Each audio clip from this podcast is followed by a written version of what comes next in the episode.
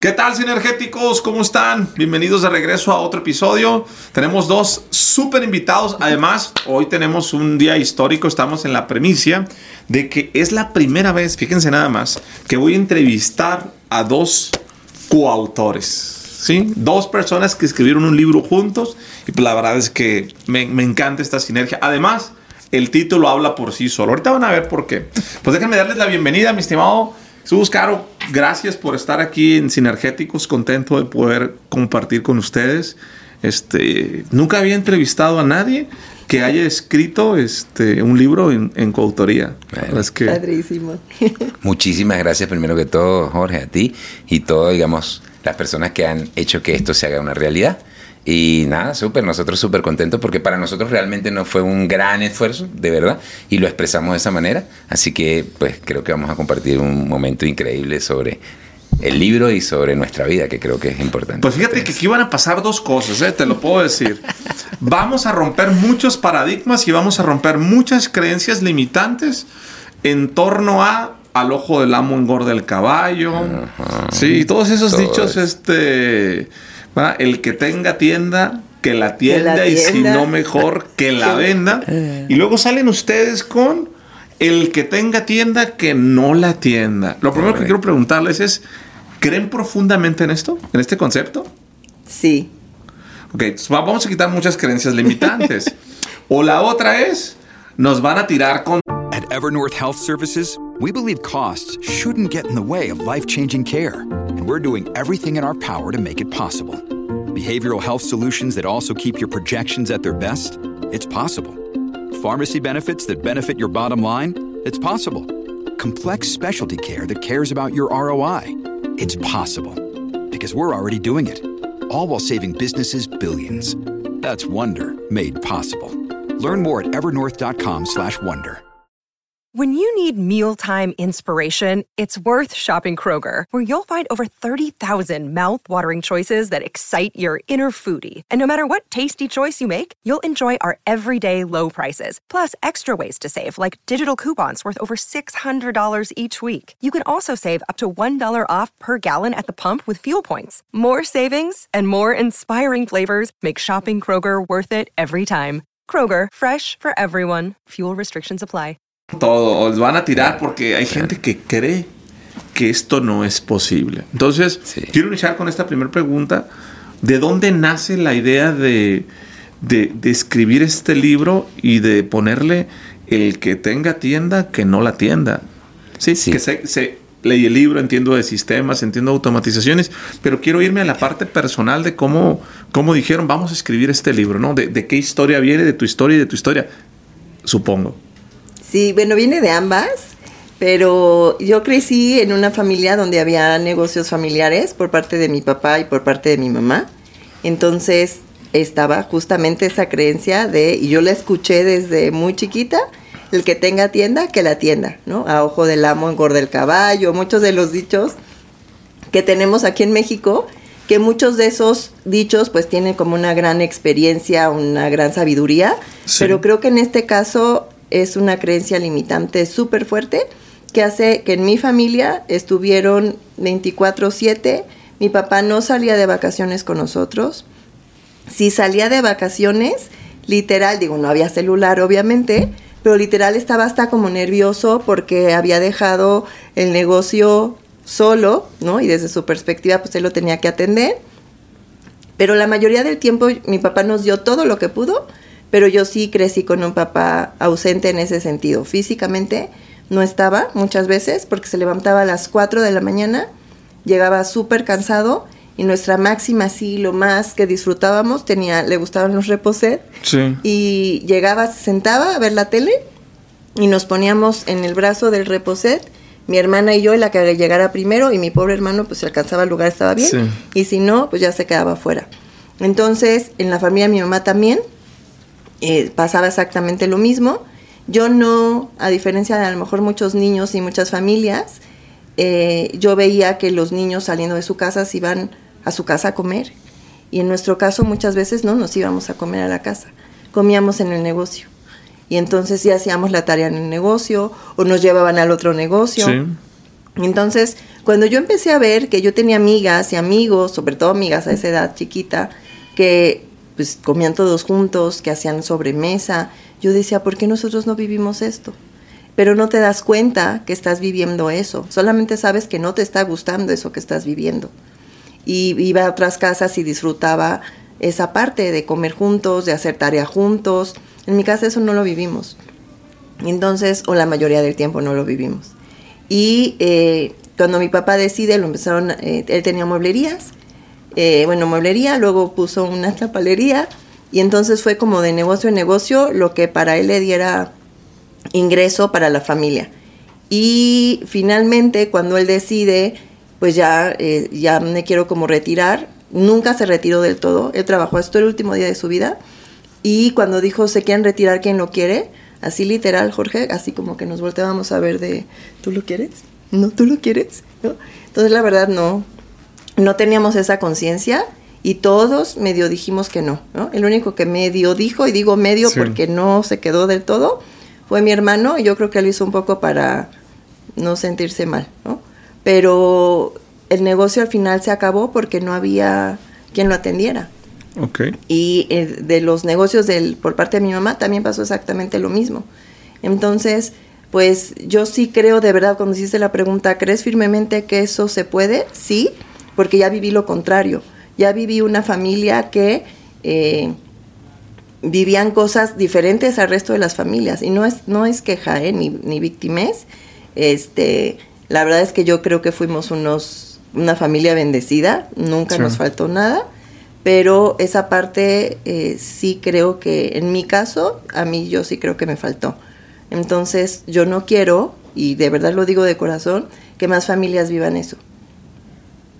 Me gusta la parte de la historia. ¿Y tú, Jesús? No, no, definitivamente sí. Yo también, mi papá es comerciante todavía. Eh, en Venezuela, en Venezuela, y yo aprendí con él ah, el tema de la importación. En aquel momento eran importación de llantas y fue un negocio importante.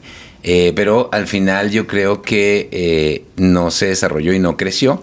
Bueno, yo estaba un poco chico eh, y estaba como empezando mi secundaria y eso. Y cuando yo ya trabajé para alguien más, porque yo trabajé alrededor de 12, 14 años para una firma internacional, porque pues trabaja en el área de sistema, yo sí desde el principio, no sé, quizás tres o cuatro años, ya quería independizarme, quería trabajar para mí mismo. Eh, y de alguna manera ese fue el sueño de libertad, de ser mi propio jefe, etc. Y pues eso sucedió, gracias a Dios. Eh, emprendí con un socio en Latinoamérica eh, importante y fueron pasando, digamos, los años y desarrollamos una empresa hermosa, en temas empresariales, de, de, tecnología. Pero ¿qué pasa?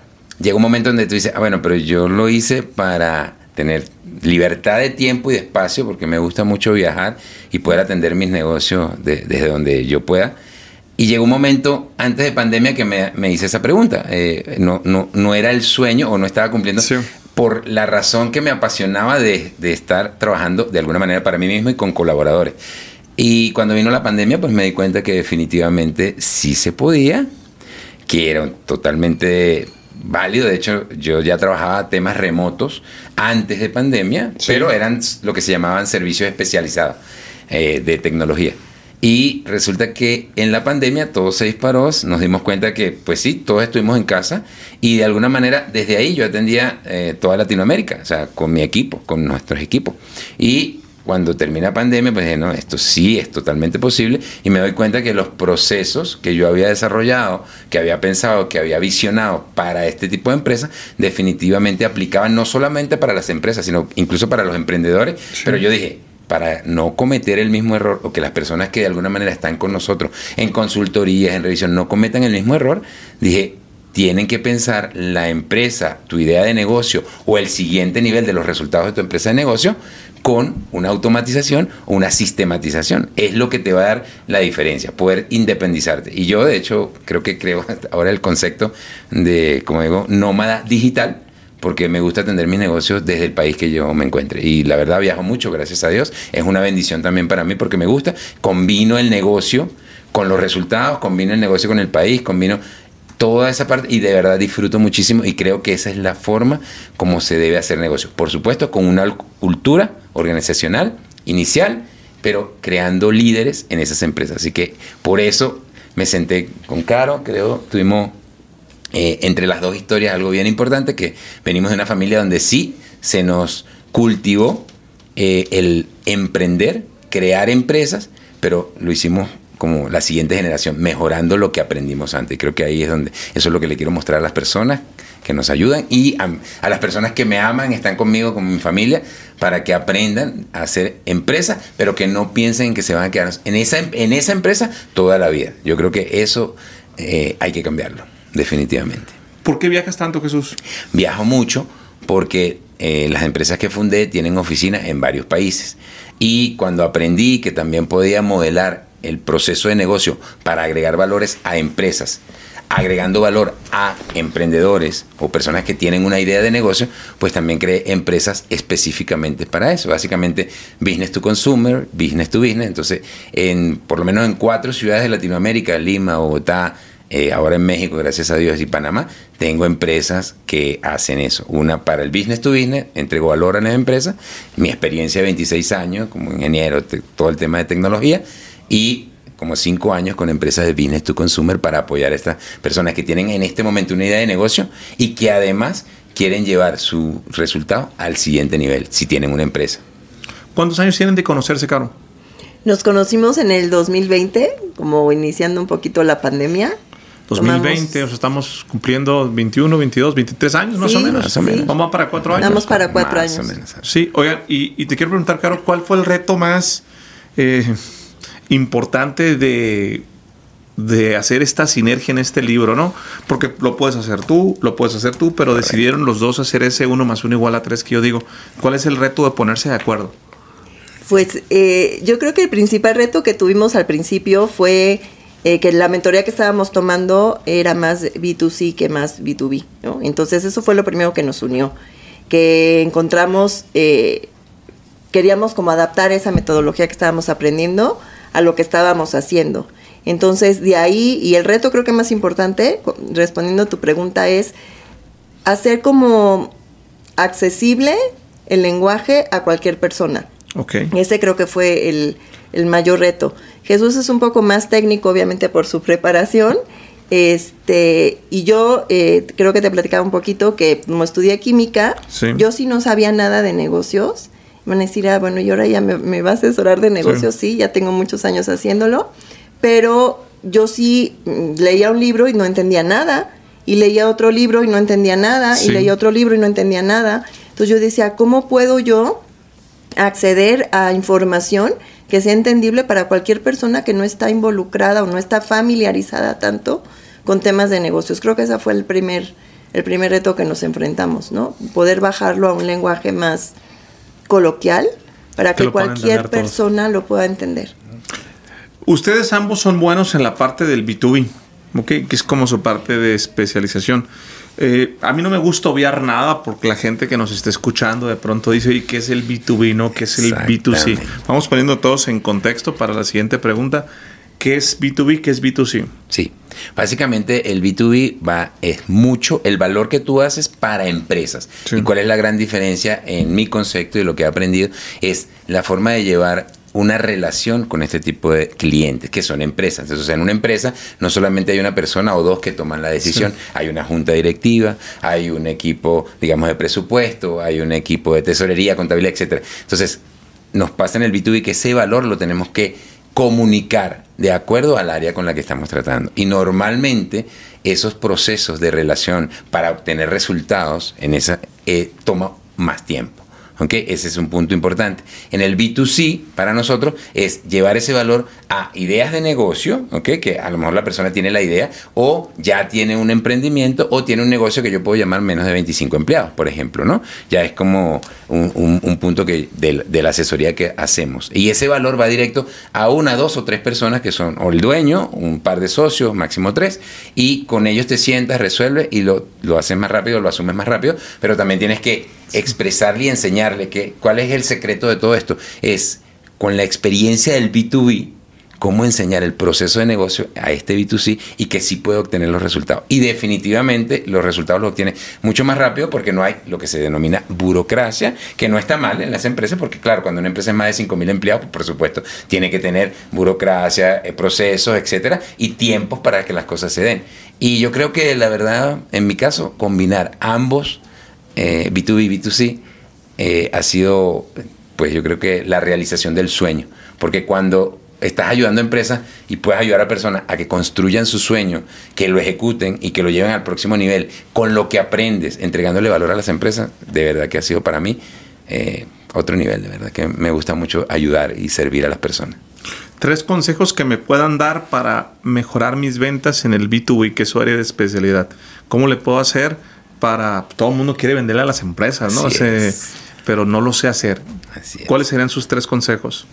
Yo te, yo, yo te diría que a mí uno que me ha funcionado muchísimo es siempre detrás de una empresa hay personas, no importa el tamaño. No importa el tamaño, siempre habemos personas detrás. Entonces, conocer cuál es el propósito, la razón de ser de la empresa, ese es a mí uno que me ha funcionado muchísimo. Porque normalmente, digo, pueden haber empresas muy grandes, pero muchas de esas empresas grandes nacieron de una familia o de un sueño de una familia. Entonces, conectar con la persona, conectar con su propósito de, la, de vida alineado al negocio, para mí ese creo que es el principal tip o secreto que te pudiera dar. Porque al final de cuentas todos queremos lo mismo, en general, ¿no? Eh, ponemos un negocio y nosotros lo vemos de esta manera por amor a lo que nos gusta hacer. Sí. Pero también hay una estadística bien triste que dice que el 90% de las personas trabajan en algo que no ama.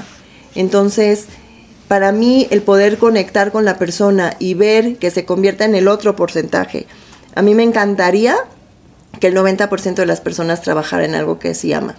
Y si pudiera el 100, muchísimo mejor. Entonces ese sería el, primer tip que yo te, te daría, porque al final de cuentas siempre hay personas detrás de cualquier negocio. Ese es a mí uno que me funciona muchísimo. Sí. No, sí, un segundo tic definitivamente es la relación y la conexión. Conviértanse en conectores dentro de estas empresas. Porque incluso cuando las empresas son tan grandes en B2B, y hay personas dentro de las empresas que no saben claramente lo que hace el otro. Y a veces cuando se encuentran en los pasillos son relaciones de, ah, fírmame aquí o pásame esto. Entonces yo creo que si tú te conviertes en un conector de relaciones dentro de la empresa y aprecias lo que ellos hacen, porque sí, hay muchas personas que no aman lo que hacen, pero tú tienes que ir con aquellas que sí y se detecta rápidamente, porque tú vas a encontrar lo que tú tienes en tu corazón. Cuando vas a relacionarte y a conectar en una empresa, es esa persona que te mira los ojos y sonríe contigo en la misma frecuencia que tú lo estás haciendo, es la persona que realmente hace lo que ama. Esa persona se convierte en un multiplicador dentro de la empresa y es la que te va a presentar, te va a llevar y tú vas a conectar. Y definitivamente aprende, aprende, yo digo, a utilizar las relaciones en una mayor potencia. Es decir, siempre, siempre a, nosotros, a las personas, nos gusta sentirnos importantes. Y hay personas en las que el, mensajero, la persona que estaciona el vehículo, la persona que está en la puerta y te da un café, yo creo que son de las personas más importantes, porque a veces ves que son como las personas más opacadas en ese tipo. Y resulta que en mi experiencia, yo he encontrado el señor que guarda el vehículo, el señor que te hace pasar en la entrada, es el que a las 6, 7 de la mañana está allí y es cuando llega el dueño. Y es con el que se toma el café primero, porque el dueño tiene esa bondad. Y cuando tiene esa bondad, esa persona comienza a conocerte. Y yo creo que cuando tú aprecias y haces la importancia y no los pones a la sombra, porque no hay nadie, siempre tienes que estar tu corazón abierto y, tu mente dispuesta para conocer nuevas personas y para aprender de ellos. ese es un tip súper importante. Eso al final te va llevando relaciones, conexiones y por supuesto resultados, porque lo haces de corazón. El resultado y el, el vender, el cerrar, etcétera, no es más que una consecuencia de lo que tú vives, de lo que tú haces. No hay otra. Y como tú vivas eso, así vas a cerrar, así vas a tener resultado. ¿Cuál es la metodología que hay detrás de este libro? O sea, una cosa es decir, el que tenga tienda, que no la tienda, y otra cosa es llevarlo a la práctica. ¿Cómo se hace esto? Alguien que nos está escuchando ahorita dice, oye, pues me hace sentido, pues quiero aprender paso uno, paso dos, paso tres. Me incluyo en mejorar mis sistemas y mis automatizaciones y procesos. ¿Cómo funciona? Bueno, lo primero que nosotros eh, plasmamos en el libro es el cambio de mentalidad. Porque si yo sigo y, va muy relacionado con la actitud. Si yo eh, voy, voy a volver al caso de mi papá, yo cuando le decía es que no la tienes que atender tú, me volteaba a ver así como ya te volviste loca. Sí. Entonces, de entrada, yo creo que lo más, más importante, y lo planteamos así en el libro, es tenemos que trabajar la mentalidad de las personas, ayudarlos a hacer conciencia, yo creo que esa es la palabra, de que si quieren tener calidad de vida de ellos y de sus familias, no tienen que estar ahí 24/7. Ahora también lo que nosotros queremos es que sea elección, que yo pueda elegir quedarme en mi negocio si así lo quiero. Pero también si no me quiero estar en el negocio tanto tiempo, que también se valga no estar en el negocio. Entonces lo primero, pues es la parte de mentalidad y actitud y es ir rompiendo creencias, ¿no? Y entonces nosotros en cada capítulo lo que quisimos hacer es porque cuando hablamos de ventas, también hay creencias de ventas. Sí. Y apareciera que el título solamente tiene que ver con atender la tienda. Pero también si hablamos de finanzas, también tenemos creencias con respecto al dinero. Sí. Y si hablamos de equipo, ¿qué crees? También hay creencias con respecto al equipo. Nadie lo hace mejor que yo, es que si yo no los ando persiguiendo no lo van a hacer, Sí. es que hay que estarlos correteando. Entonces, todas esas creencias limitantes las tenemos que trabajar primero para después, ahora sí, ya poder implementar sistemas, automatizar el negocio, capacitar al equipo. Alguna ocasión, eh, cuando estaba yo con un dueño de un negocio, apenas me estaba yo así sentando y me dijo, es que en esta empresa, en este sector, a las personas hay que tratarlas como burros. Entonces imagínate, Jorge, que yo veo a mi equipo como burros. ¿Tú crees que yo voy a delegarle a alguien algo que yo creo que es como burro? Pues la realidad es que no. Entonces, por eso eh, nosotros les recomendamos, y así los va- la intención del libro es irlos llevando de la mano, es primero hay que trabajar todas las creencias que tengamos en las diferentes áreas, ventas, marketing, finanzas, eh, administración del tiempo, cualquier área del negocio que tú visualices, muchas veces hay creencias limitantes detrás. ¿Cómo se cambian si toda la vida me han enseñado eso? Todo el tiempo lo he estado escuchando, ¿no? Este, orden dada y no supervisada es como si no lo hubieses dado. Hay un Sí. montón de, de temas Sí. con los que Sí. uno crece en el tema del negocio. Uno debe ser la primera persona que llegue al La negocio última que sea. y la última en irse. O sea, hay, hay muchos conceptos. ¿Cómo lo cambiamos? Porque suena bien fácil, ¿no? Oye, pues hay que cambiar la mentalidad. Sí, sí. es un tema cambiar la mentalidad. De hecho, hay algo que me gusta, que en su libro hablan del concepto de mentalidad de empresario. Pues Es tengo dos preguntas. ¿Cómo es esa mentalidad de empresario? Pero antes de dejar entrar a esta mentalidad, ¿cómo se cambia la otra? ¿no? Definitivamente, el, el primer principio que tienes que eh, tener es la conciencia en lo que estás haciendo en este momento.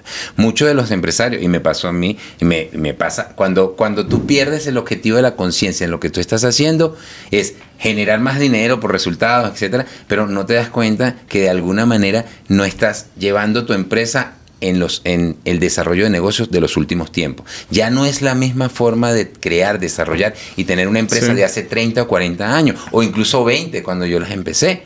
¿Por qué? Porque estamos ahorita en el crecimiento digital y la forma de impactar ya no es solamente el dueño el que baja la cultura. Yo creo que lo importante es cómo cambiarla es la cultura que tú tienes, debes tenerla clara y hacer algo que yo creo que es lo más importante. Cuando hay un proceso de selección en tu empresa que sigue una cultura de misión, de visión, todo lo que ya conocemos mucho y los que no, tenemos que generar visión y misión, toda esta parte, es la estrategia. Sin embargo, es reclutar al personal o seleccionar las personas que estén contigo, pero que dentro de sus valores ya tengan el liderazgo o que formemos líderes. ¿Por qué? Porque en mi caso yo creo que muchos eh, de las personas que de alguna manera seleccionamos en los cargos, digo por, por socios, etcétera, y por toda mi vida, han sido muy buenos seguidores, muy buenos seguidores. Son personas excelentes, las amo, muchos todavía tienen años con nosotros, pero seguidores, es decir, yo tengo que establecer la línea y el seguidor, el seguidor ejecuta. Cuando tú te das cuenta que lo que tú tienes que reclutar realmente o seleccionar o buscar en ese mercado y que es un diamante, o sea, buscar es líderes y fomentar la cultura del liderazgo. ¿Por qué?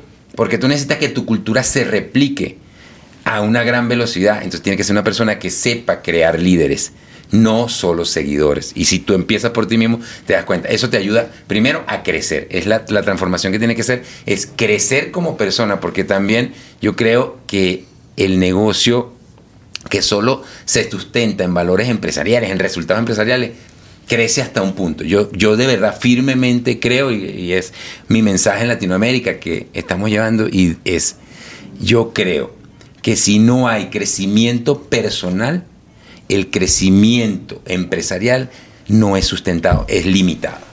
De verdad que sí creo eso. Y esa es una forma de cambiar. Es estar en el proceso de crecimiento personal todo el tiempo y llevarlo a tus empresas, a tu misión y colocar a tus líderes, tus mejores líderes, y si puedes, toda tu empresa en, en el proceso para que realmente crezcas. Si una empresa, una organización, una persona se mantiene creciendo constantemente, eh, realmente es complejo que, que fracase. ¿Por qué? Porque está buscando mejores hori- horizontes. De repente, una nueva ciudad, un nuevo equipo, una nueva área de marketing, una fábrica, un país, Sí. etcétera, una economía. Yo creo que eso es el parte del crecimiento, tanto de la empresa, por supuesto, de los que la dirigen.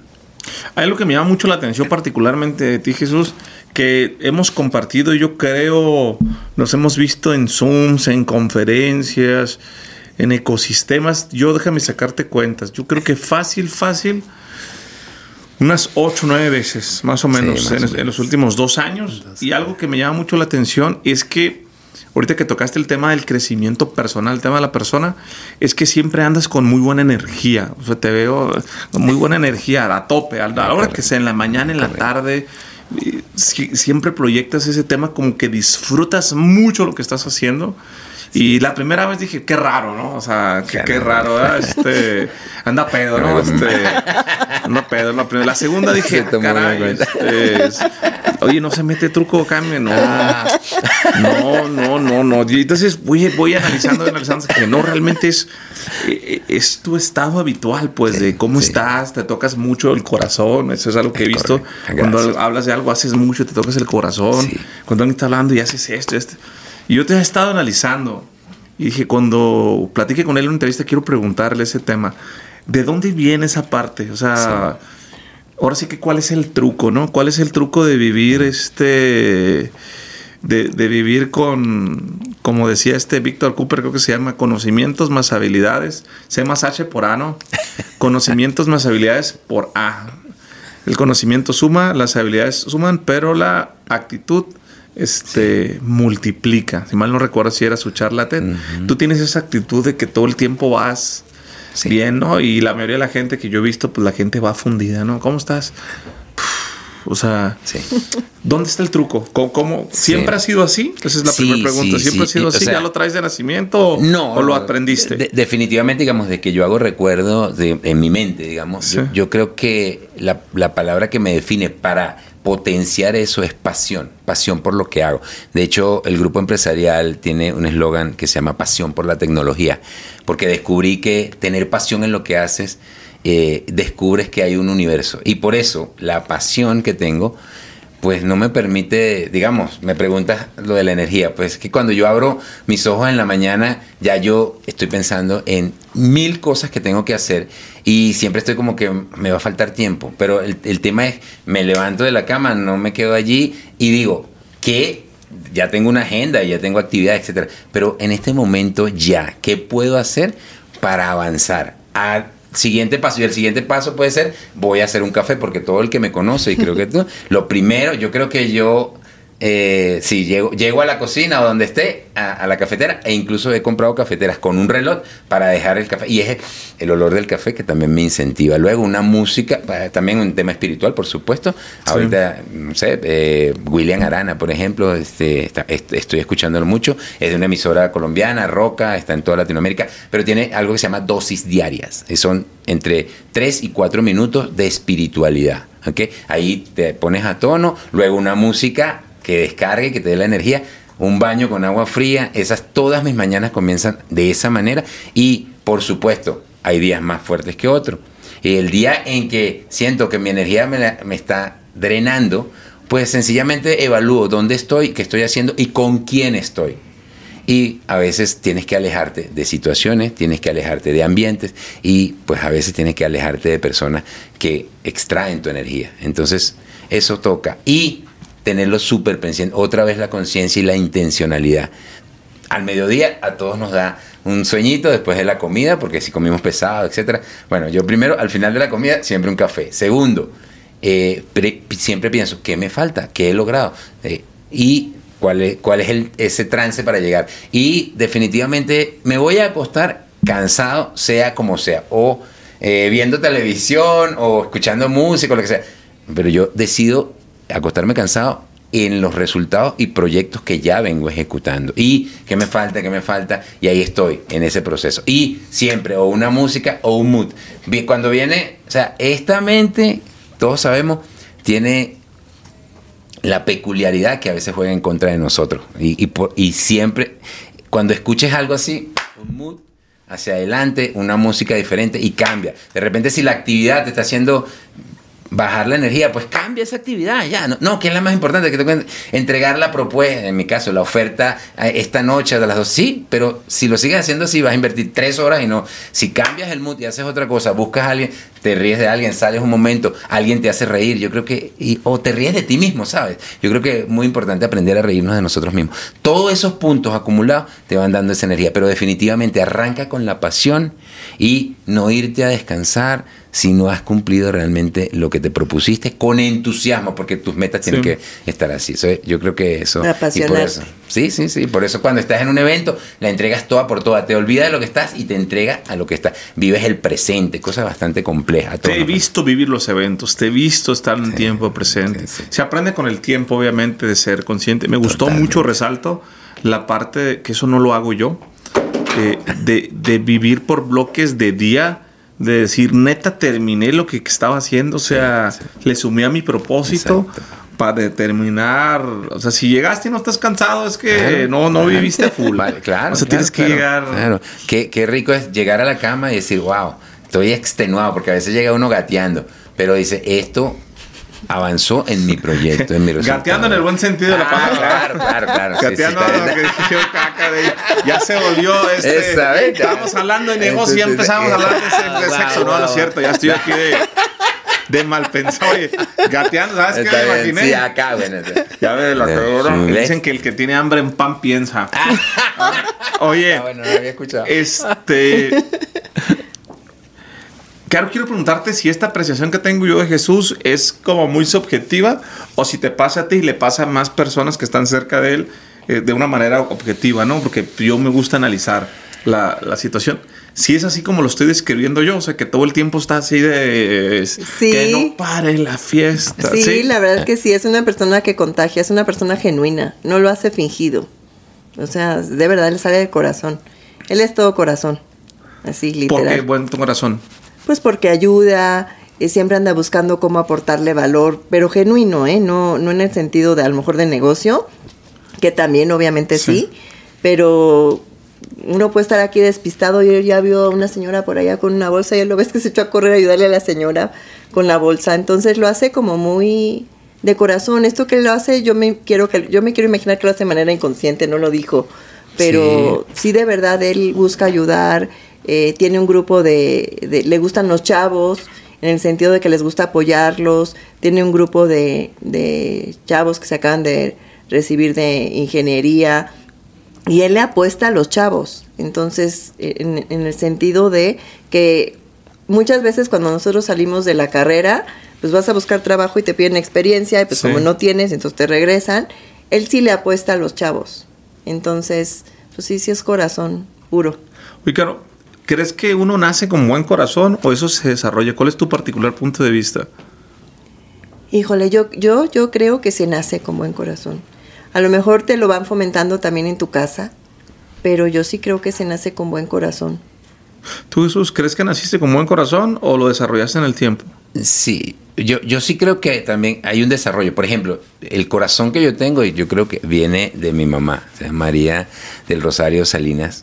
Ojalá me esté escuchando en, este, en este podcast, y es porque ella me enseñó a mí que el amor es la fuerza transformadora más importante del mundo. Entonces, cuando había odio, cuando había eh, envidia, cuando habían estos que alguien llama antivalores, no sé si llamarlos así, no sé si es la palabra correcta, pero cuando había eso, mi mamá todavía está viva, gracias a Dios, es una bendición para mí, em, lo combatía con amor, sencillamente, con el dar. Eh, y yo creo que también el, dar en exceso que, te va formando, ¿no? Es, pero, pero estuvo muy bien y sigue siendo así. Y, y sí, yo también creo que es la fuerza transformadora más importante y por eso lo que te digo es, es tener el corazón abierto es, para poder encontrar en cada persona en el camino, porque a veces vamos muy deprisa, ¿sabes? Cuando yo, por ejemplo, cuando quiero cerrar un negocio, lo hago con empresas internacionales que tú sabes trabajan por quarters o trabajan por un headcount. exacto. O sea, y un, año fiscal que tienen que cerrar en una fecha específica y si no cierra en ese momento, si no el, yo hago mucho de eso, pero cuando me empezó a hacer sentido y cuando empezó a cerrarse esos ciclos incluso antes de esa fecha, cuando abrí mi corazón y me di cuenta que los que ejecutamos todo eso somos personas y las personas sentimos, padecemos, conectamos. Y cuando encuentras eso en, una persona te enseña siempre. El, el la persona menos que, que tú pienses, no, esta persona no te va a enseñar, es la que más te va a enseñar. Por eso tienes que estar abierto y no etiquetar, no juzgar. Cosa difícil, cosa difícil porque somos seres humanos. Y lo que te digo, nuestra voz está ahí. Entonces, pues yo creo que hemos aprendido, yo particularmente, que el amor es la fuerza transformadora más importante del mundo y que cuando vienen esos pensamientos extraños a mi cabeza, pues solo cállate, aprende y aplica. Creo que ahí es esa mente, cállate, aprende y aplica. Dedicar el tiempo a la persona porque no hay nada más importante para alguien que tú le dediques lo más valioso que tienes, que es tu tiempo. Y esa es la persona, lo valora mucho. No, te felicito porque lo he notado y te lo quería resaltar y quería que la audiencia lo supiera. Creo que es una persona genuinamente eh, muy sinergética, que todo el tiempo estás tratando de aportar, estás tratando de sumar y que creo que todos deberíamos de aprender más esa parte, ¿no? Ese buen corazón, esa buena energía y se debe contagiar. Para mí ha sido un ejemplo el verte en el decir, pues eh, es que sabes que es interesante porque va uno a madres, esa es la realidad de las cosas. y a veces, a veces resalto yo el, uno de los podcasts, mi podcast a, mi corazón, mi podcast favorito que he grabado, lo grabé con Efren ahora en Colombia. Y, y, a lo mejor era porque porque para mí era, en ese momento de mi vida era súper importante toda la información que él me dio. Y me dijo una frase que, que, me la repito todas las mañanas desde que lo grabé. Lo valioso se ve en la calma. Sí. Puta. Lo valioso se ve en la calma es bien complicado cuando... Sí. O sea, el Vas a prisa todos eh, los días. pero me, me pasó, no sé, por ejemplo, en mi cumpleaños abracé 30 personas y les dije, no estaría aquí sin ti, te quiero va. Y eso nunca se los había dicho. Y se siente bien bonito, no por ellos, no sé si se sintieron padre, por mí. Sí, el, este, el, disfruté mi cumpleaños como nunca, porque siempre estoy, este, y te la estás pasando bien, y que todo salga bien, y los regalos, y, toma fotos, y, siempre, ¿no? Y ahora fue como una especie así de, eh, senté y me vi, me disfruté el show, y vi la gente bailar, entonces voy aprendiendo yo, ¿no? Entonces creo que creo que quería resaltar este punto porque pues no somos ni ningún Superman, somos personas, pero, pero que generamos influencia en las personas, ¿no? Y que conectamos y que creo que, que, a lo mejor esas 30 personas que yo fui y les dije, oye, te quiero, pues no sé, a lo mejor ellos lo hicieron con sus familiares, entonces se empieza a generar como, como un efecto muy, muy sinergético, ¿no? Que, que quería platicarlo. Pero bueno, retomando el tema de lo que estamos hablando, eh, hay algo que me encantó, un capítulo del libro, mi, mi, especialidad en tema de marketing, que es consigue ventas en piloto automático, ¿no? Híjole, ¿quién de aquí no quiere más ventas? ¿Quién de aquí no quiere más clientes en piloto automático? O sea, piloto automático tengo que hacer muy poco. Así ¿Cómo? ¿Cómo le hago para tener más clientes, más lana, más prospectos en piloto automático? Yo creo que la primera cosa, y bueno, ahorita Jesús la complementará porque él es experto también en eso, es que genuinamente te intereses por tu prospecto. Okay. Que no busques solamente, obviamente si estamos hablando de un negocio, pues siempre obviamente detrás hay dinero. Pero lo que no queremos es que el dinero sea el fin último, sino que verdaderamente te interese lo que quiere tu prospecto. Para mí eso se me hace fundamental.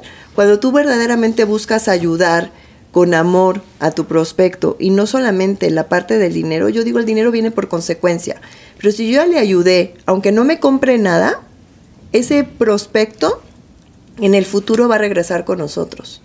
Siempre, siempre, siempre, siempre, siempre, interésate por tu prospecto.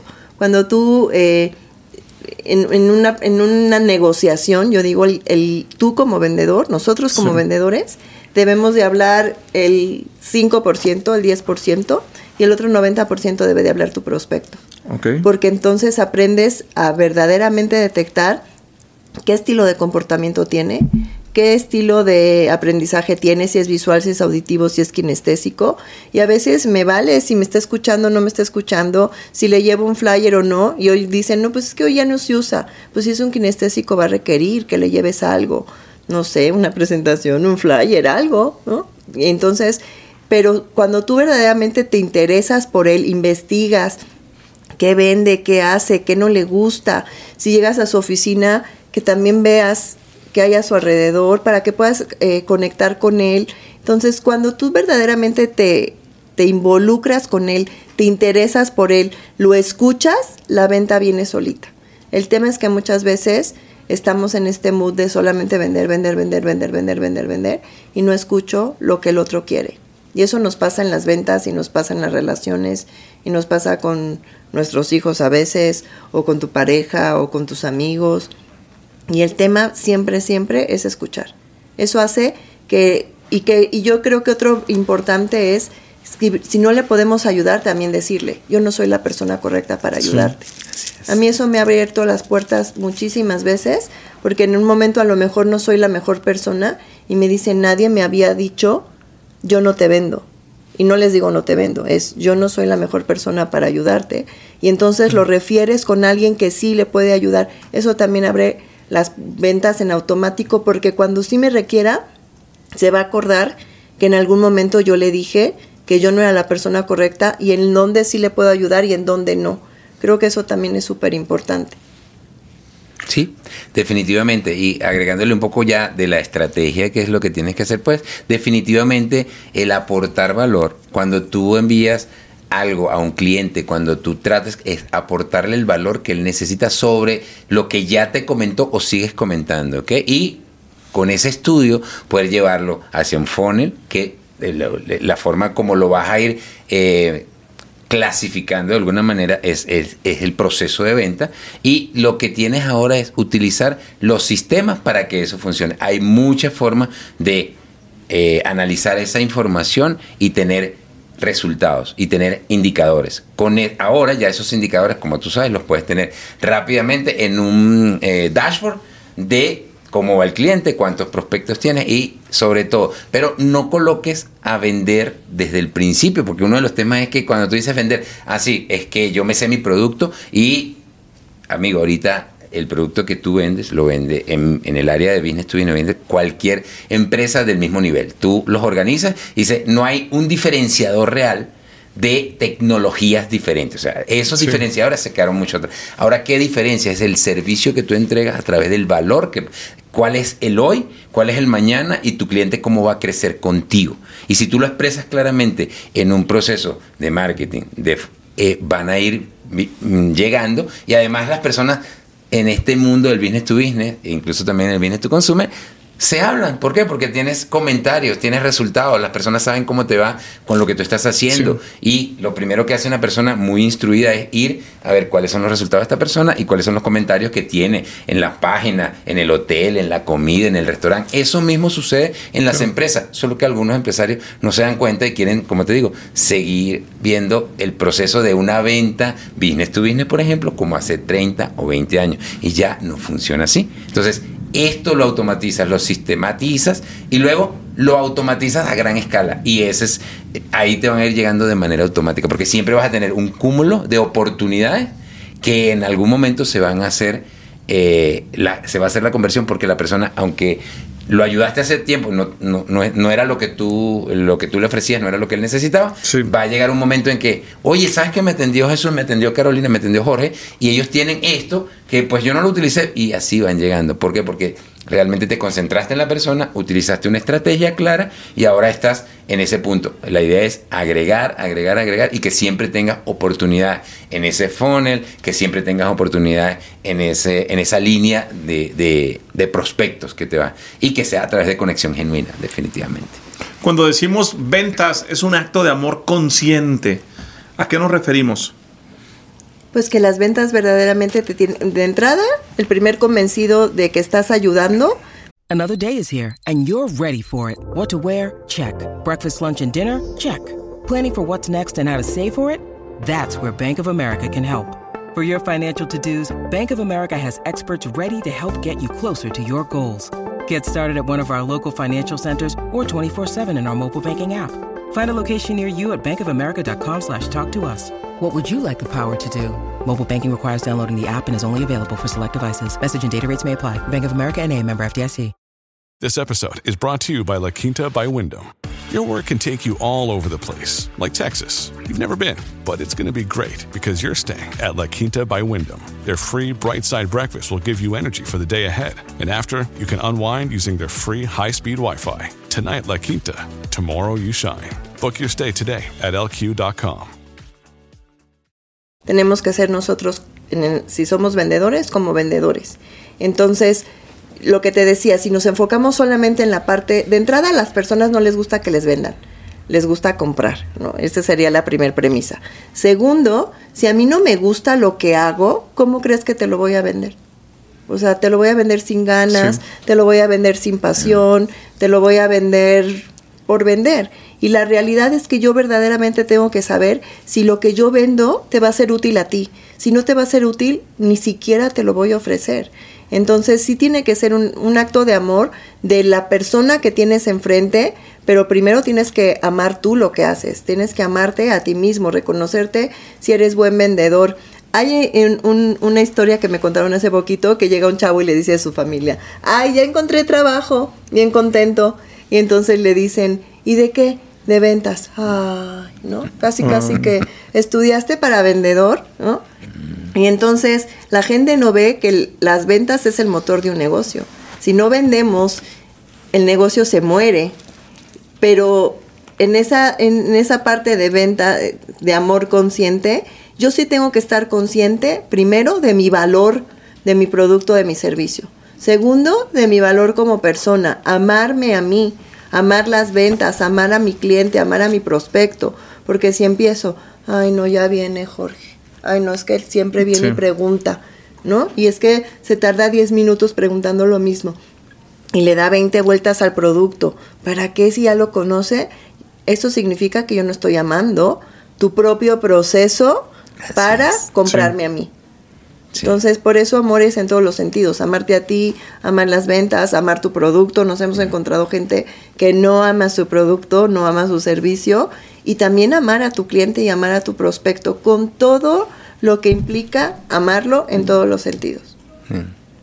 Conscientemente y genuinamente. Sí, yo solo le agregaría que es súper, eh, y es el acto de dar. Cuando tú entregas, das, y tú, lo que tú haces es tan bueno que tú no te puedes, o sea, el mensaje que tú tienes, nosotros, no te puedes quedar con eso dentro de ti, es dar, y por eso es el proceso de amar consciente, es dar algo que tú tienes, y que es tan bueno que tú no te lo puedes quedar, y cuando lo expresas de esa manera y buscas a las personas y, y lo transmites con esa emoción, con esa pasión, porque tú sabes que es bueno y no te puedes quedar con eso, estás dando, y al dar, pues no hay otra cosa que un acto de amor, pues darlo conscientemente. Por eso es súper importante eso. Amor consciente es dar. Si hoy estoy parado en un negocio donde me implica mucho tiempo y me siento como estancado y por más que le estoy dando vueltas al asunto, eh, pues no me logro salir, estoy como preso de mi negocio, ¿qué le dicen?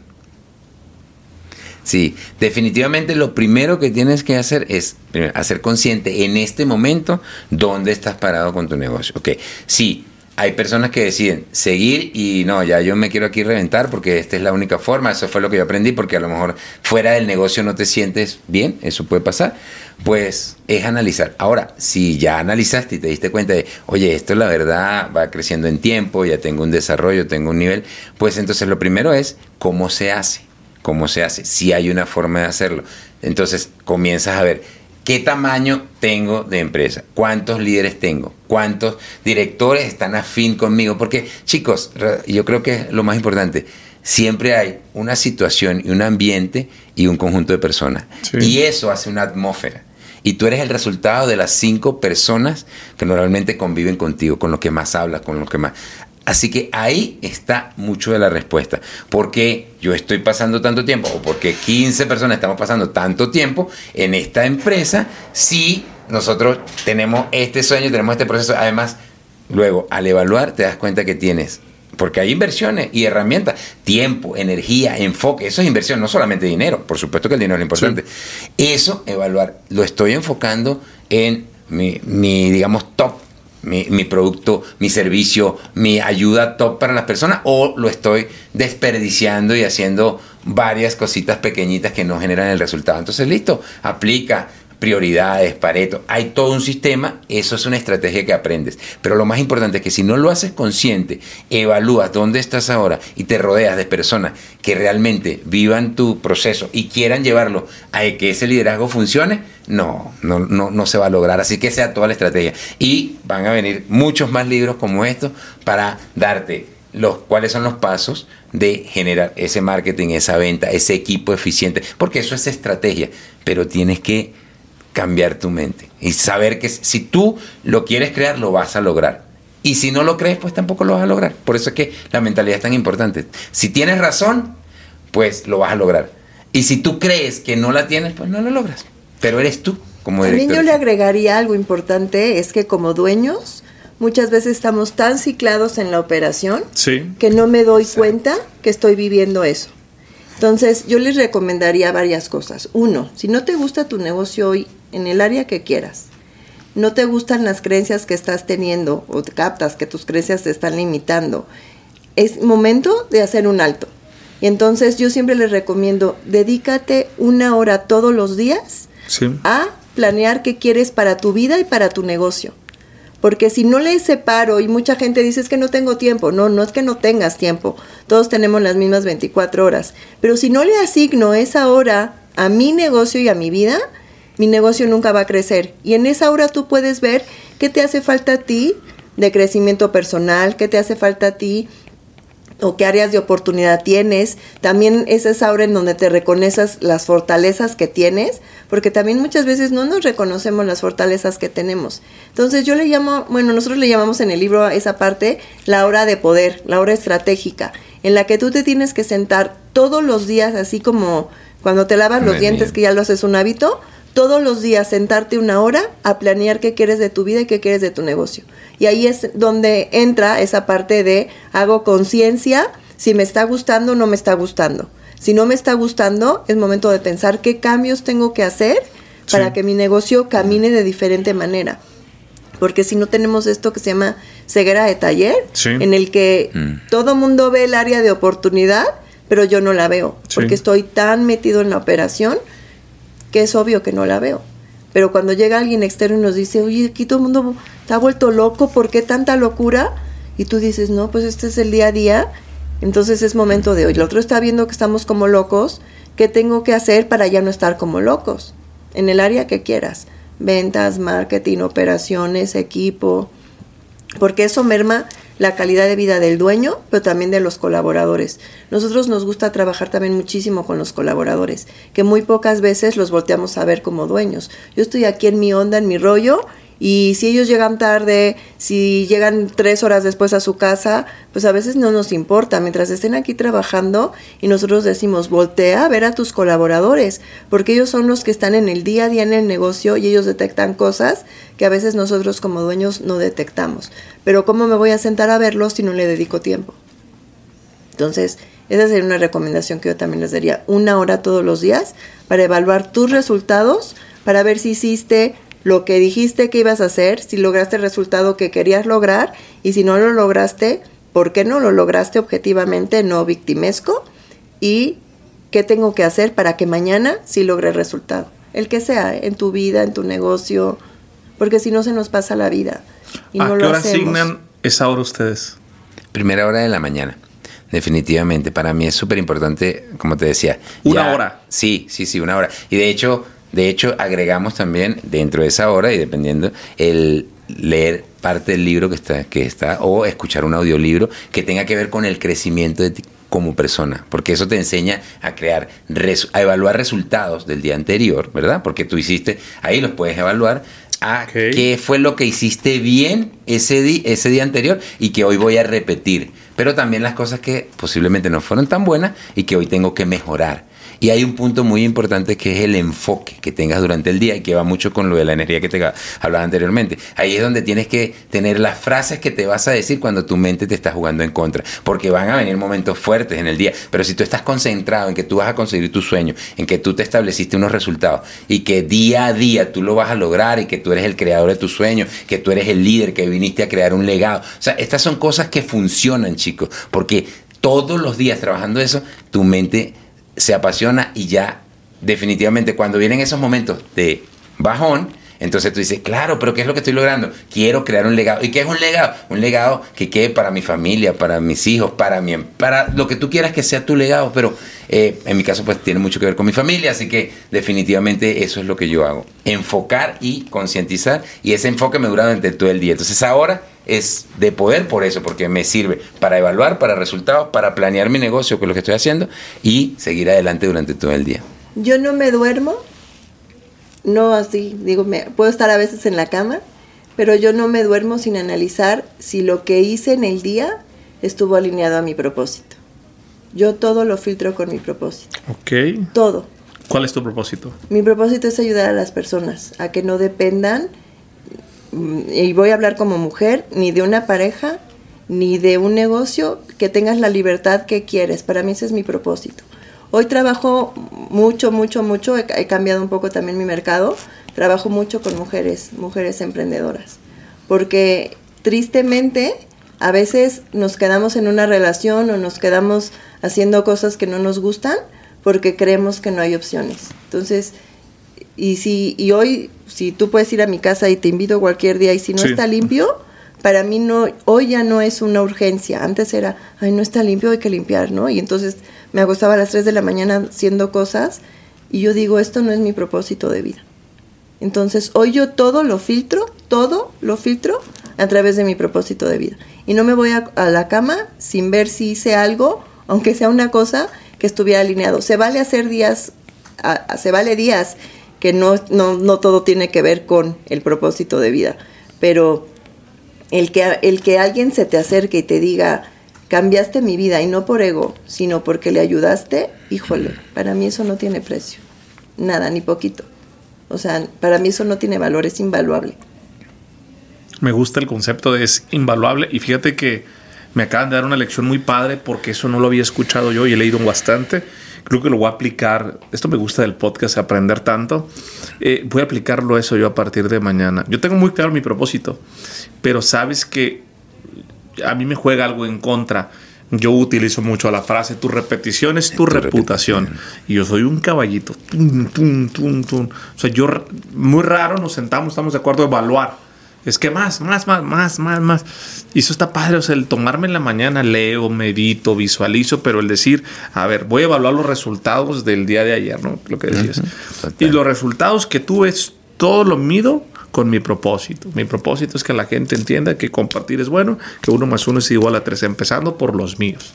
Entonces digo, ¿qué hice ayer? Si no toqué algo que tenga que ver con eso, entonces vamos a ver. me gusta porque creo que creo que es un camino distinto a lo que yo le llamo el autoconocimiento. Me gusta mucho hablar de la regla del 1%, ¿no? este, quién soy, qué me gusta la vida, qué no me gusta la vida. Yo, me, yo, yo, yo todo el tiempo estoy tratando de conocerme, ¿no? Y todo el tiempo creo que me conozco. De hecho, lo he dicho muchas veces. A mí la competencia que más busco en mis hijas es que ellas se conozcan pero esto que acabas de decir es bien poderoso, ¿no? O sea, ya sea en la mañana, ya sea en la noche, pero que encuentres un momento de evaluar, ¿no? ¿Qué hice en el día? Porque sabes que creo que a veces la vida se nos va. Se acabó. ¡Pum! Hoy estaba leyendo en la mañana que Steve Jobs decía que nada valía ningún dinero, ninguna empresa, ninguna acción cuando estás esperando la muerte en una cama de hospital o en tu cama. Y creo que es lo que sucede, ¿no? Que, que, y creo que por eso la gente al final esos clichés, ¿no? De qué te vas a acordar cuando te mueres, de todo lo que no hiciste, ¿no? Y creo que se puede cambiar si hacemos eso que están ustedes planteando de, de tener, eh, como su libro lo dice en el capítulo, en el penúltimo capítulo, último capítulo, tener sistemas, ¿no? Y eso que ustedes están hablando es tener un sistema personal de evaluar propósito, de evaluar metas. Me, me gusta. Me gusta. Hablando de este tema, quiero, quiero preguntarles acerca de los sistemas. Eh, ¿En qué momento es bueno implementar un sistema en una empresa, en un emprendimiento? Porque tocan al final del libro esta parte que me gustó mucho a mí y sé que particularmente tú eres especialista en, en este tema de sistemas. ¿Cuándo debo de tener un sistema? Claro.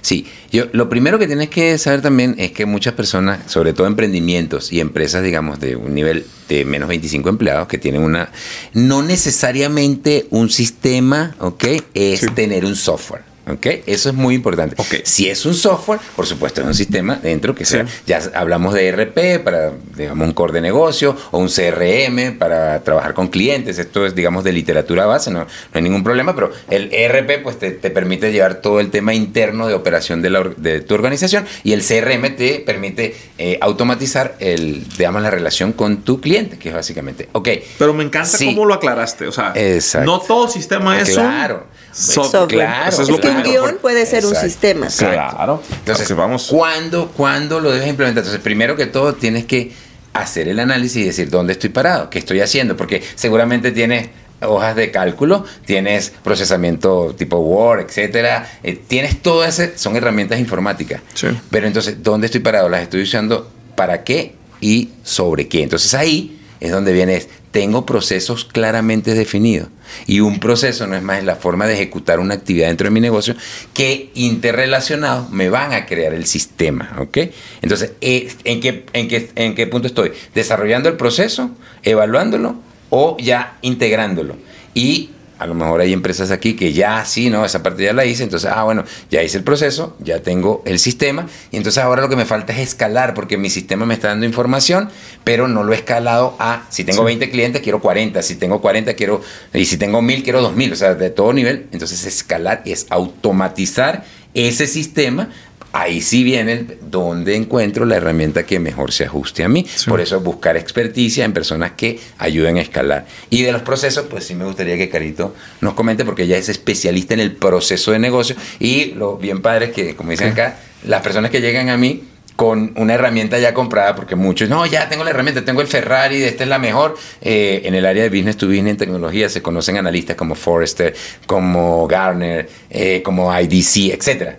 Entonces la gente, porque lo ve ahí en una junta directiva, no te estoy diciendo una persona de 25 empleados, 5 mil empleados, compran un, este tipo de herramientas y la evalúan y todo. Y sí, esta, y cuando vienen a mí, pero es que, o sea, sí es el Ferrari, pero tienes que tomar el curso para manejar el Ferrari, hermano, porque sí. si no, desechas dinero. Y así, eso es lo que no quiero que las empresas de menos de 25 que tienen una idea, que ya no, voy a comprar el mejor software para crear el CRM de, de, mi empresa. No es el mejor software, es el que se adapte a ti, pero para eso tienes que pasar por los procesos. Así que... Y yo, yo les diría, desde el día uno tienes que empezar con sistemas, porque un guion es un sistema. Si yo, imagínate que yo tengo dos personas sí. y tú hablas de una manera a tus prospectos y el otro habla de otra manera. ¿Y cómo evalúo?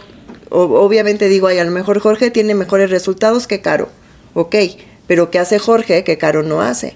Pero no lo puedo medir y puedo decir, ay, porque Jorge es muy bueno hablando, porque Jorge es muy bueno sí. comunicando. Y sí, evidentemente eso ayuda. Pero ¿qué pasaría si yo le doy el mismo guion a Jorge y a Caro? Y entonces, ¿por qué Jorge sí está teniendo resultados con el guion y Caro no? Entonces ahora sí puedo decir porque Jorge está comunicando muchísimo mejor que Caro. Entonces sí. yo les diría, desde el día uno que abras tu negocio, ya sea un negocio físico o un negocio digital, tienes que tener procesos. Empezar a documentar lo que estás haciendo, cómo lo haces. No quiere decir que tengas que tener así, ir a, no sé, cambiar tu proceso como lo hace McDonald's, Bimbo, quien quieras, sí. sino hoy cómo lo estoy haciendo, lo voy documentando. Porque ve, ¿qué va a pasar el día que yo no esté? Que eso es lo que nosotros queremos plantear y que no les pase. Cuando falleció mi papá, eh, él trabajó hasta el último día de su vida. Nos enfrentamos a que, bueno, obviamente a la parte del duelo, y luego ya después a ver sus papeles para ver qué cuerno significaba eso. Sí. Y de entrada, pues entiéndele a la letra. ¿Y tú, tú sabes quiénes son los clientes? No. ¿Tú sabes a quién le debe? No. ¿Tú sabes quién le debe? No. Entonces, lo que no queremos es que pase eso, que, que la gente se lleve la información. En este caso, mi papá pues, murió con la información. Murió él, murió el negocio. Obviamente sí hubo gente muy linda que nos decía, oye, yo le debía esto a tu papá y aquí está. Yo le debía esto a tu papá y aquí está. Pero igual hubo gente que no. Y nosotros ni en cuenta. Entonces, yo les diría, desde el día uno, empieza a documentar lo mucho o lo poquito o lo que sea que hagamos para que el día de mañana, si yo me quiero ir de vacaciones, pues mínimo le digo a Jesús, oye, aquí está, aquí te lo dejo, hazlo lo mejor que puedas con esto como yo lo estoy haciendo. Y entonces ahora sí nos volvemos replicables. Me gusta la palabra clónate. Pero a veces tenemos una creencia de que como yo soy el más fregón y nadie lo hace mejor que yo, entonces tengo hasta casi que no, no comparto lo que hago porque no vaya a ser que lo hagan igual que yo. Pues al contrario, qué bueno que lo hagan no solo igual, sino que mejoren lo que yo hago. Y eso es lo que decía Jesús de voy formando líderes para que el negocio no dependa de mí. Entonces, yo les diría desde el día uno empiecen a documentar lo poquito o lo mucho que hagas. Un guion, hasta cómo abres la cortina, cuántas, dónde hay, equipos que la gente lo ve y dice, ¿y dónde se le prende? ¿Dónde se le prende aquí? ¿No? Pues se prende del lado derecho, del lado izquierdo. Cosas tan simples que damos por hecho que todas las personas lo saben hacer. Y no es verdad, no todo el mundo sabemos lo mismo. Cada quien tenemos diferentes talentos, diferentes capacidades. Así es. Entonces, documenta lo más que se pueda. Una empresa vale por sus procesos. Así es. Más pronto nos podamos salir del negocio. Tengo una pregunta para ustedes. Si, si esto fuera un clip o fuera un o fuera un este una forma de decirle a los emprendedores, a los empresarios, a la gente que quiere tener un negocio, ¿quién debería leer este libro? ¿Para quién es? Yo diría que para todos. ¿Por qué? Porque ahorita, fíjate que es, un tema hermoso. O sea, nosotros escribimos este libro con todo el corazón, nuestra experiencia, etcétera, y todo. Pero no, de verdad, de verdad, no, no, nos pusimos a ver eh, cuál iba a ser la receptividad, etcétera. ¿Por qué? Porque pues nuestros mentores nos dijeron, mira, lo que hay que hacer esto y con su experiencia. Nosotros dijimos, vamos a hacerlo. Pero después, el libro apenas sale en agosto y después va a un evento, dos mil personas, y en ese evento se vende increíblemente. Y las personas han venido con nosotros a decirnos, oye, pero es que tengo una idea de negocio. Yo, de business to business, imagínate, cinco mil empleados en adelante. Es decir, que una persona quiere que yo le aporte valor como lo aporta una empresa, eh, eh, fue, wow. Em, mira, hay cosas que yo estoy haciendo en el business to business que van a funcionar acá porque las personas, qué importante, etcétera. Entonces, si tienes una idea de negocio, lee el libro. ¿Por qué? Porque primero no quiero que te pase como a Caron y a mí, que cometimos errores. Y lo más bonito de este libro, yo creo, no está la estrategia, está la mentalidad, está todo, pero es con base a lo que no queremos que ustedes, emprendedores, eh, digamos empresarios de, de nivel lo vuelvan a cometer, porque ya nosotros lo cometimos y para eso estamos. Ahí en el libro está. Entonces, toda persona que en este momento tenga una idea de crear un negocio, porque trabaja para alguien más, y eso también es un hecho maravilloso, chicos, no pasa nada con eso, pero quiere salir de ahí porque eh, tiene una idea así revolucionaria, o alguien que ya tiene una idea y está invirtiendo en su dinero, eh, su dinero y su tiempo, que llamamos emprendedor, o alguien que tiene una nómina y ya entonces su dinero es tan importante que se lo intercambia a sus colaboradores por ese dinero todos deben leer esto. Y si tú estás trabajando para alguien más y crees que esta persona que está, como a mí me ha pasado, de mis colaboradores en diferentes oficinas, no lo estoy haciendo bien porque no somos el superhumano, lo que vamos a decir. Pues también, mira, un me lo han, oye, dedícaselo a mi jefe con este nombre. Eso ha pasado en estos pocos meses. Entonces yo creo que es una lectura bien, además, gracias a Caro y gracias a la editorial, mi lenguaje técnico de verdad está muy eh, digamos, a, coloquial y yo creo que ese es un, valor muy importante. Así que utilícenlo en todos los niveles. Yo creo que hay mucho que aprender de allí y por supuesto retroalimentar para nosotros mejorar. Yo se lo recomiendo mucho. La verdad es que creo que es un libro que debemos de leer y que debemos empezar a entender estos conceptos que tanta falta hacen para que no te dure 5, 10, 15, 20 años y te topes de cabeza. De hecho, voy a hacer una dinámica sinergética que me nace de corazón haciendo buena sinergia aquí con ellos y haciendo empatía con tu corazón, Jesús. Fíjense Gracias. que a mí me gustaría que más personas lo tuvieran. Voy a regalar este libro a 30 personas que estén viendo el podcast. Yo se los voy a mandar particularmente hasta su casa. Lo único que tienen que hacer es participar. Se me ocurre que compartan este episodio con dos personas y me lo mandan a mi Instagram, Jorge Cerratos F, con ese sopite, es una cuenta verificada, no tiene ningún tema. Y me dicen, ya lo compartí y aquí está, y quiero el libro de Caro y Jesús porque quiero entender que el que tenga tienda, que no la no tienda. la tienda. Así de sencillo, ¿no? Y me encargo de mandarles el libro. ¿Sale? Cuando lo termines de leer, si eres de esas 30 personas, eh, comparte esta información con alguien más. Y si quieres adquirirlo, también aquí te voy a poner cómo puedes adquirir este libro, que te va a servir bastante. Pues agradezco mucho, Gracias. la verdad, Al estar contrario. compartiendo con ustedes. Para las personas que no los conozcan, que quieran saber más de ustedes, que quieran saber más del libro, de sus proyectos, ¿cómo los pueden buscar? Sí, en mi caso, mi cuenta de Instagram, que es la que estoy manejando más, es soy, S-O-Y, Sí. Jesús Rivas, todo corrido, ¿ok? Esa es mi cuenta de Instagram, ¿ok? Eh, y los que quieran el libro van a ver mi cuenta en LinkedIn, también me buscan por Jesús Rivas, Ok. eh, y ahí también nos pueden encontrar. Y en el libro tenemos una página, elquetengatienda.com, Ok. y ahí damos toda la información del libro, porque esto, créanme que la respuesta ha sido tan linda y ha sido tan bonito de crear que queremos continuar con un proceso hermoso de seguir ayudando a las personas, porque ayudándolos también nos ayudamos a nosotros y creo que es un proceso de sinergia total. El que sirve al otro, se Así sirve a sí mismo. Mismo. mismo. Y yo estoy literal Carolina Candedo en todas las redes sociales, tanto en Instagram como en TikTok. Todas estoy igual.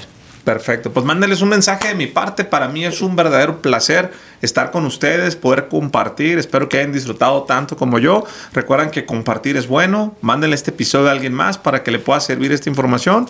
Agradecerles además por todo su cariño, recepción a todos los episodios. Los quiero mucho. Saludos. Acuérdense que uno más uno son tres. Nos vemos en el siguiente episodio.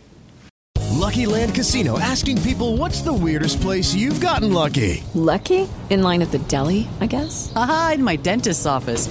More than once, actually. Do I have to say? Yes, you do. In the car before my kids' PTA meeting. Really? Yes. Excuse me, what's the weirdest place you've gotten lucky? I never win and tell. Well, there you have it. You can get lucky anywhere playing at LuckyLandSlots.com. Play for free right now. Are you feeling lucky? No purchase necessary. Void where prohibited by law. 18 plus. Terms and conditions apply. See website for details.